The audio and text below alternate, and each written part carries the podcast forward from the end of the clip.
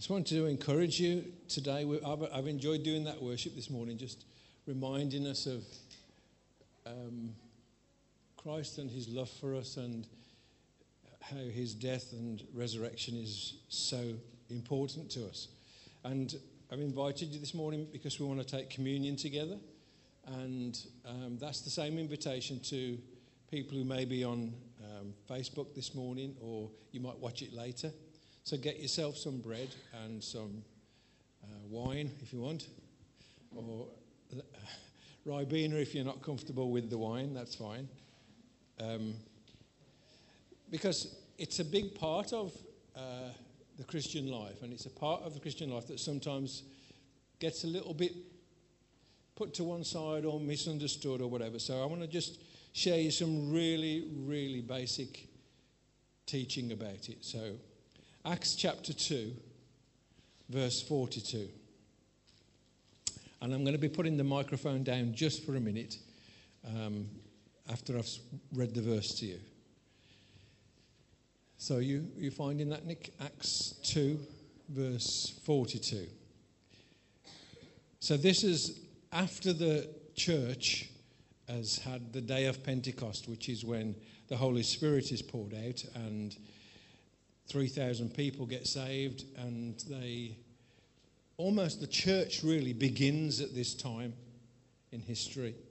The churches we are part of today. So prior to this was the Jewish nation and Israel, and that was the family of God. And Paul later in his teaching tells us that we were like outcasts who were brought into the family. You know, we were like, it's like there was a tree and the tree was, was broken so that something could be grafted into it. I've never done any sort of tree planting things. That's not me. Gardening's not me. That's, that's Yvonne. But like, apparently you can graft into an existing tree, a branch or whatever, and it begins to live from the source of the tree and gets its life from that. Well, that really is what happens to the church on the day of Pentecost that he, he says, Is my family Israel? Is my family the Jews? But I want to graft in a whole new branch of people who are who were outside, but now I want to bring you in, and that's who we are. And this is when it begins. And so it says in Acts 2, verse 42 And they continued steadfastly in the apostles' doctrine and fellowship and in breaking of bread and in prayers. So, the bit I want to focus on this morning is the breaking of bread. So, I'm going to literally do it for you while you're watching and for everyone who's here. So, here we go.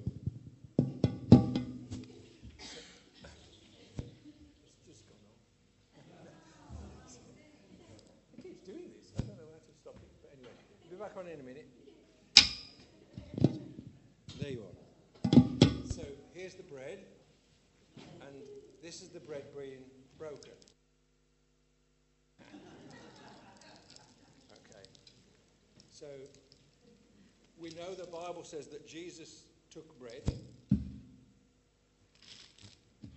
Jesus took bread and he broke it, and he said, This is my body broken for you.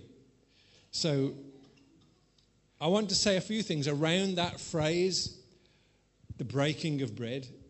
I know other people have used, and it's right that we talk about something called communion and things like that. But a few things are said around this particular phrase. So, Luke 24, verse 34, and it says this that then they told what happened on the road, how he was made known to them in the breaking of bread so these are two guys on the road to Emmaus who were beginning to have doubts. Have you ever, have you ever begun to have doubts? No matter how long you've been saved or how short you've been saved, you begin to have doubts. And they were kind of wondering what, what this death of Jesus was about. And Jesus meets them on the road and he's walking with them and he's trying to explain to them what the Old Testament said about the Messiah coming, and, and they still were kind of unsure until he sat down with them and he broke bread. And it says, as he broke bread, their eyes were opened. So, my first thing I want to say to us this morning is as we are here this morning to take communion, is there an eye opening moment for us? What has communion become about? Or is there a moment of revelation waiting for us and we've so got bogged down in our traditions and in our way of doing this and how little significance it means except that we're remembering Jesus died for us that where's the miraculous side to the breaking of bread is there something of revelation waiting for us even today as we take of the bread together? Is there something of Jesus that we're waiting to see? You know, we might be just like those on the road to Emmaus, that we've got some things sorted out and other things we understand and things we don't understand, but there's something waiting in the breaking of bread that's an answer to something that's on our hearts. So I really believe communion is so much more than just, well, when I grew up, we had little pieces of bread, little squares of bread, and little cups. And often it was at the end of a service, we we're going to take communion, and it was like we'd sing a song, and we came out and we'd take a bread and we'd take the cup and we'd say, Thank you, Jesus, for dying for me. And that's all very right and very traditional, and it, it meant a lot. But when I read the Bible, so much more happened during those times. So we have on Acts chapter 20, verse 7. Let's, let's not ask for this particular encounter with the breaking of bread. Two reasons you don't want this is that you don't want me to preach for hours, which is what happened on this occasion. And you don't want somebody to fall out of a window and die which is what happened on this occasion. It says, On the first day of the week, when they were gathered together to break bread, so this is another breaking of bread service, right? Paul talked with them, intending to depart on the next day. He prolonged his speech until midnight. Hallelujah. I hope you've not got dinners in the oven. that, would, that would be a bit rough, I'm sure. but I guess what I'm saying, even in this story, is that, oh, oh, oh just to continue the, the verse, it says, um, oh, after, where is it? And he continued till midnight. What's the next verse, Nick? Sorry, if you don't mind. There were many lamps in the upper room where they were gathered together. We'll go on a few verses. And in the window sat a certain young man named Eutychus, who was sinking into a deep sleep. He was overcome by sleep. And as Paul continued speaking, he fell down from the third story and was taken up dead. But Paul went down, fell on him, and embraced him and said, Don't be troubled yourself, for he's alive. the miraculous seems to be around the breaking of bread is what I'm basically trying to say. And maybe even this morning around the breaking of bread, if you're doing this at home or you're doing it here with us, is there an impartation of life waiting for us as we break bread together this morning? You know, where's my energy level? Well, mine's been all over the place for years. But, like, is there something in the breaking of bread that is to restore, to heal?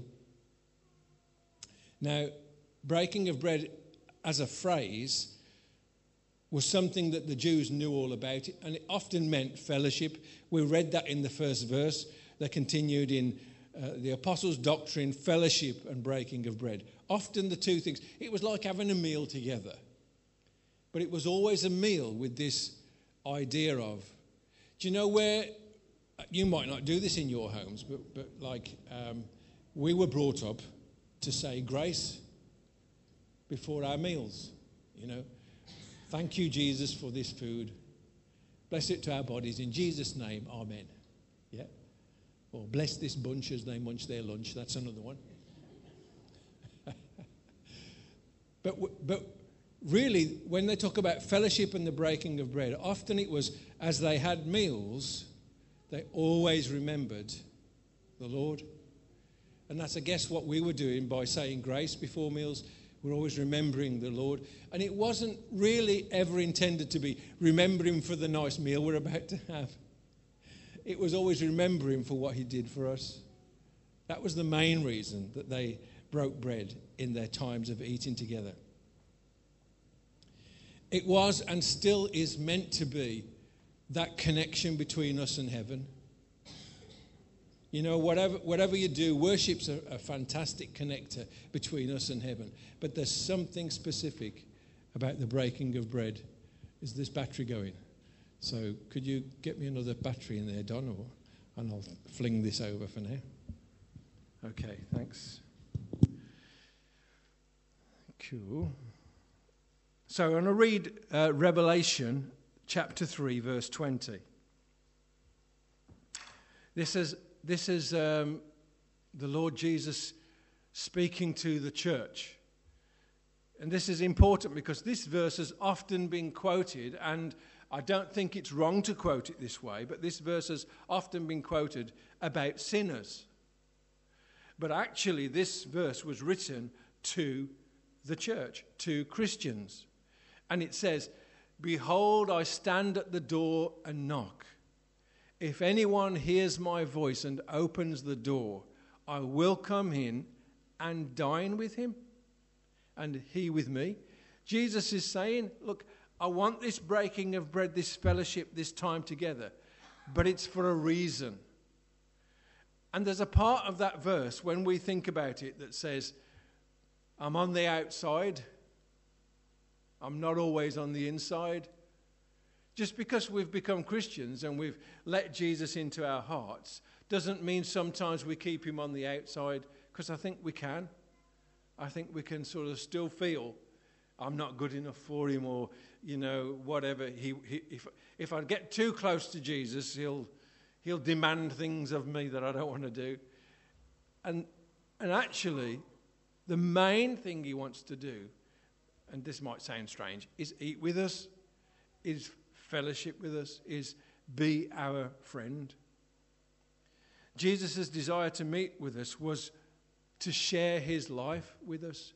So it's very different, me breaking the bread, and like I have done this morning, and you watch me do it. But could you imagine it being Jesus himself meeting with you and breaking bread and, and just like the two on the road to Emmaus, you would go, Oh, that is so powerful. That means so much more coming from you. And that's how he wants to meet with us, to share with us his life, his truth, and his way. I wonder where I've heard that before. Jesus said, I am the way, the truth, and the life.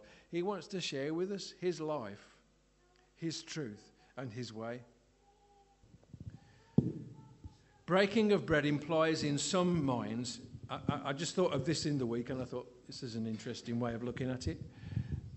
Um, breaking bread, for some people, means like when something is broken.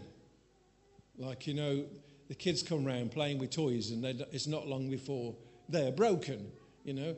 And we can think of Jesus as was something broken then. Is that what it means? But that's not what the how it's meant. I'm sorry about this. It's a bit loose, so I'm just tightening it up. Um, it, it means like let's break out the biscuits. Let's break out the chocolates. That's, that's how this breaking of bread is supposed to be seen as. This is a releasing of, not a damaging, not it's, it's causing problem. It's like, no, I'm breaking, and we're to break bread together, to share together. This is, this is what we all have in common. We've all got this same, you know, it doesn't matter from the least to the oldest, from the least to the most significant in a church. This makes us all equal. There is no higher or lower or better or worse in the communion. It's like We all owe everything to what we see in this breaking of bread. 1 Corinthians chapter 11, verse 26. And Paul now, he wasn't one of the 12 disciples who followed Jesus. In fact, he was opposed to Jesus. He was a Jew and a devout Jew, but he did not like these Christians and people who were trying to follow Jesus. He thought that was against the Jewish religion. And so he was a persecutor originally of the church. But then Jesus meets him and he becomes converted, and his faith and his heart is changed. And then he has this revelation about the breaking of bread. It says this As often as you eat this bread and drink this cup, you proclaim the Lord's death till he comes. Paul comes up with this phrase you proclaim the Lord's death. And for me, this is why we take communion or why we break bread. Because we're making a proclamation about the death and resurrection of Jesus as our only source of life and power in this Christian life. It's nothing to do with our different expressions of being a Christian. One lives like this, one lives like. There are people who are evangelistic, people who are carers, people who uh, are worshippers, people who are preachers, people who work behind the keyboard. People, there's so many different ways of expressing it.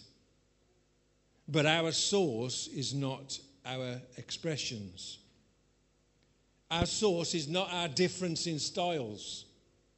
You might go to one church and it's they worship in one way, and you go to another church, they worship in another way.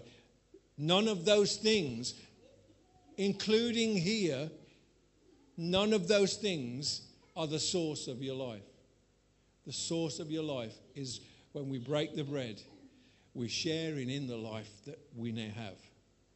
That's where it comes from one thing in common. Without Jesus' death, sin still has dominion.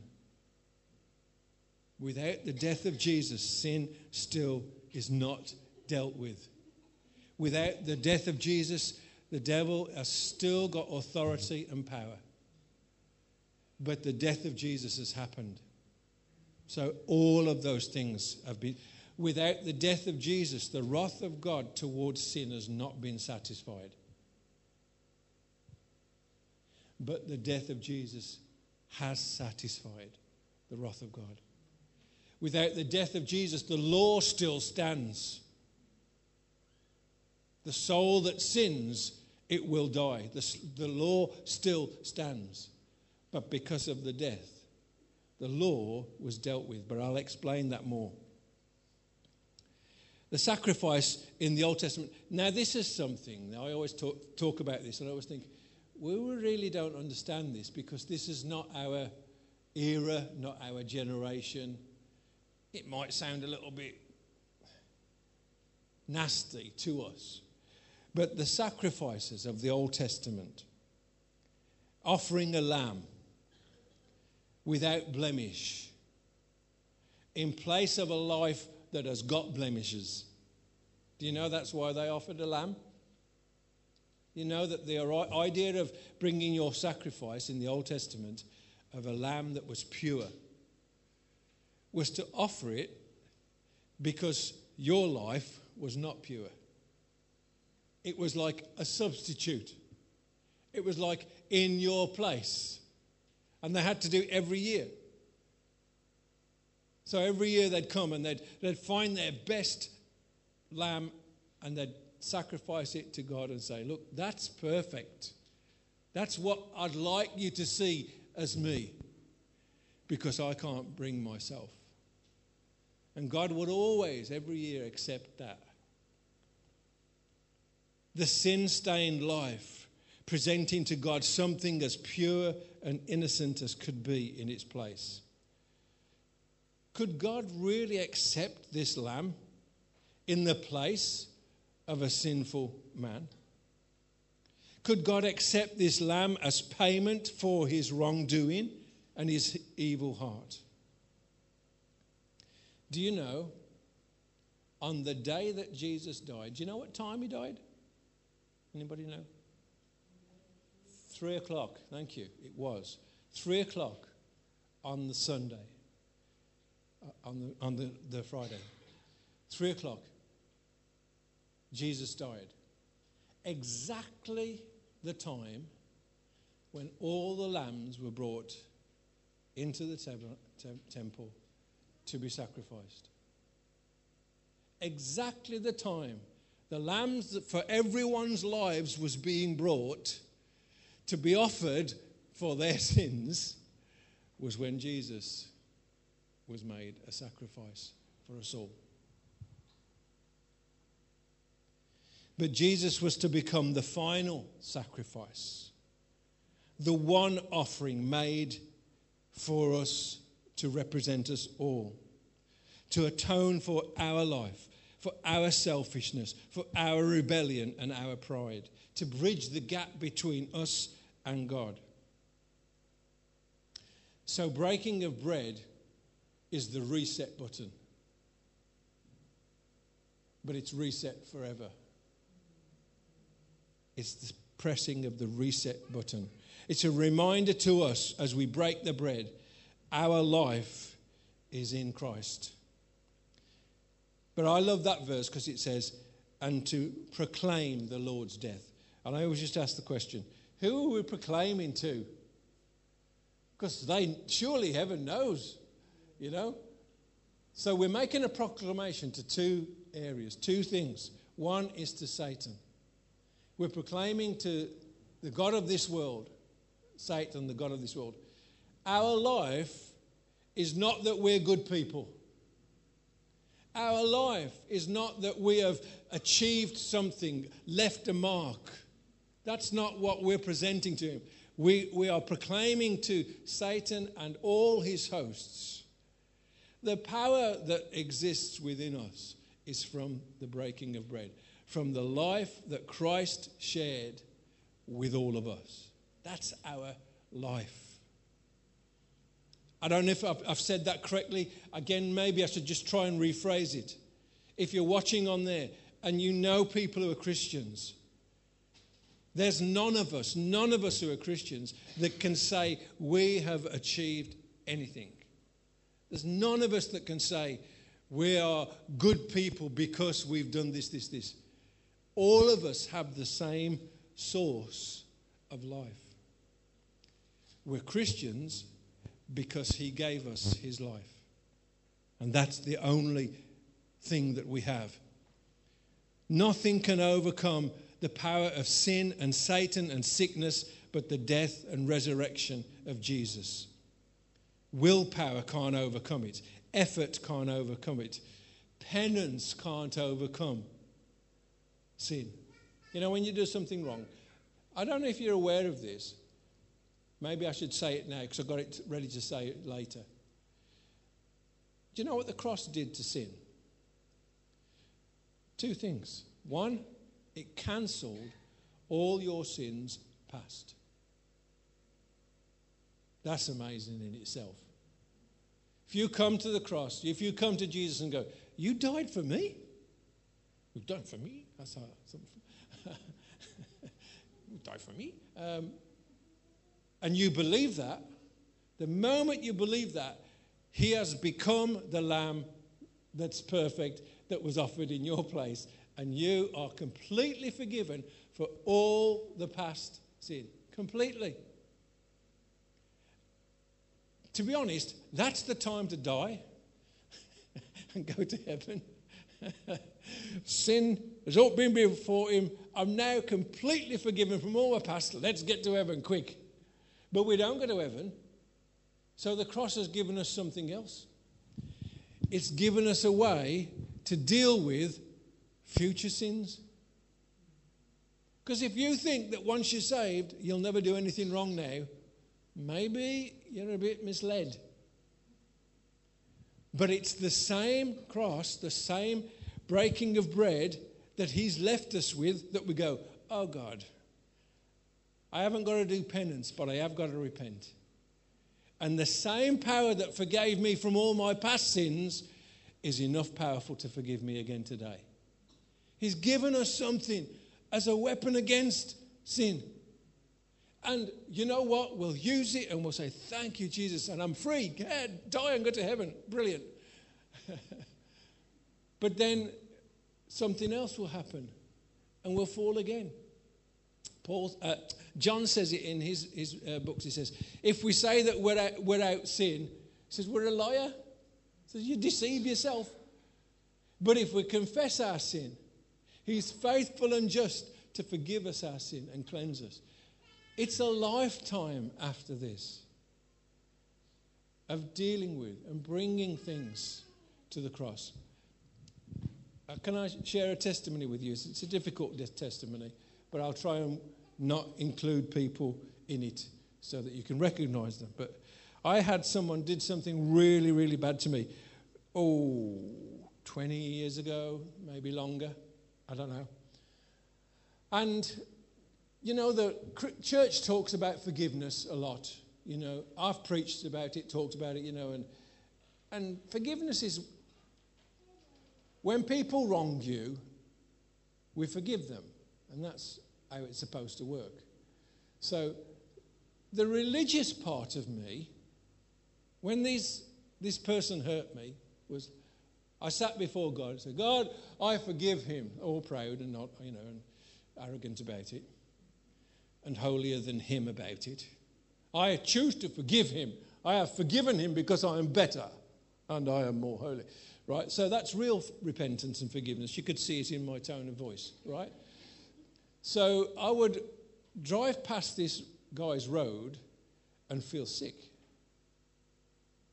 If I saw him, I'd want to put a nail in his tire. No.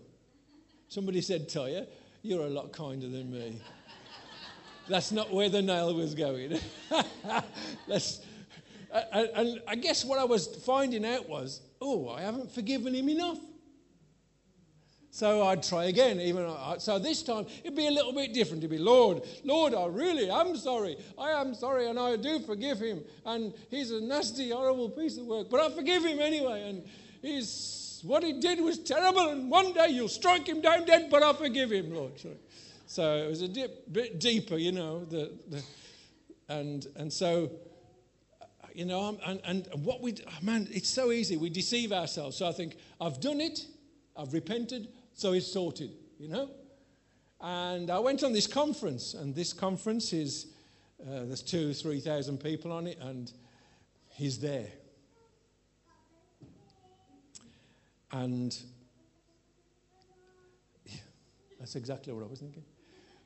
And I went, oh, I hate him. You know, that, come on. Not, are you looking at me like you've never had these sort of issues? You know what I mean? I hate him. And, oh, God, it's not gone, has it? So I've repented twice, I've forgiven twice, and it's not gone. So I remember I was actually on a three month course, uh, Bible course, and I got to the next lecture the next morning, and the, the lecturer's speaking, and I'm not hearing a word he's saying because all that's going through my mind is, that what am I going to do? How am I going to deal with this? I, I hate him. I don't know what to do. And people have said things like, you know, um, don't, don't hold bitterness. It's like drinking the poison and expecting them to die. That's what they say about bitterness and unforgiveness. So so after the, the class, I called the, the, the, lecturer over and I said, Could I have a word with you? And we went up into his office and I began to tell him the story of how horrible this other person was and how I'd forgiven him. And, but I was still struggling with it. And he said, I really don't know the answer. He says, But I do know one thing. He says, Let's bring it to the cross. Let's see what Jesus did at the cross. And from that moment, from that moment, what is it that's at the cross? It's where he dealt with sin. And what is unforgiveness and bitterness? It's a sin. And it was when I was once again able to, you know, I am not making the answer, fixing it, using my power. It's like I'm coming to the only power that I've got.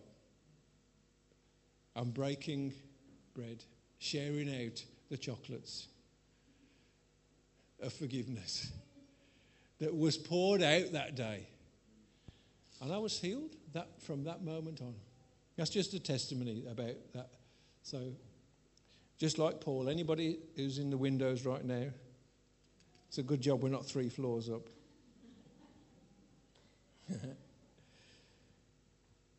Full trust alone in the one person of Jesus is all we've got. You see, our faith can move. I don't know if your faith moves, but our faith can be misplaced. We can put it in self. We can put it in our works, our efforts, our duty. We can put our faith in a lot of things than what it was intended from and where it originally came from. Our faith originally come from. We believe he died for us. And that's the only source of faith and the faith of what the cross has done for us and is doing for us. I think that's what I wanted you to hear this morning. As we break bread, we're doing it because it's still doing something for us today. So, breaking of bread boosts our faith. Continue breaking of bread as a source of remembrance, but a source of reconnection for your faith. And I've got I need to read this because I don't remember what I put here. But I wish those watching, watching and those who are here and those who will listen later feel the refreshing of Christ's power, feel the healing and forgiveness of the communion, and know the power of his resurrection surging through your mind and body through breaking bread. The cross cancelled sins past and gives us power to deal with sins future. Now, we're going to do something unusual to finish while we're still on Facebook Live. We're going to sing, and uh, it's an old hymn, and the words are At the cross, at the cross, where I first saw the light and the burden of my heart rolled away. And this is a key, this is a key little part here. This is where the worship team should be going. Oh, he wants us to come up now. Um, and they're just sat enthralled, listening at everything I'm saying. Get yourselves up here, all right? You know, so at the cross, at the cross, where I first saw the light, and the burden of my heart rolled away. It was there by faith I received my sight and now I'm happy all the day. As we're singing this, um, we're going to be inviting people in the church who are here to come out and take communion. The, the bread is still in a big piece, so I love saying this. Don't take a little piece. Don't take a big piece because you're hungry, right? But take a piece that's as big as you need. If you take off with half the loaf, see me afterwards, right? But so, Yvonne, if you could, oh, oh no, I need someone else. Um, yeah, take one of these and put them on each one. And uh, yeah, as we're singing, you can come out and take some the cup and take the bread, but try to sing as well because this is a great old hymn. So, thanks for watching, and we're just going to sing this to you.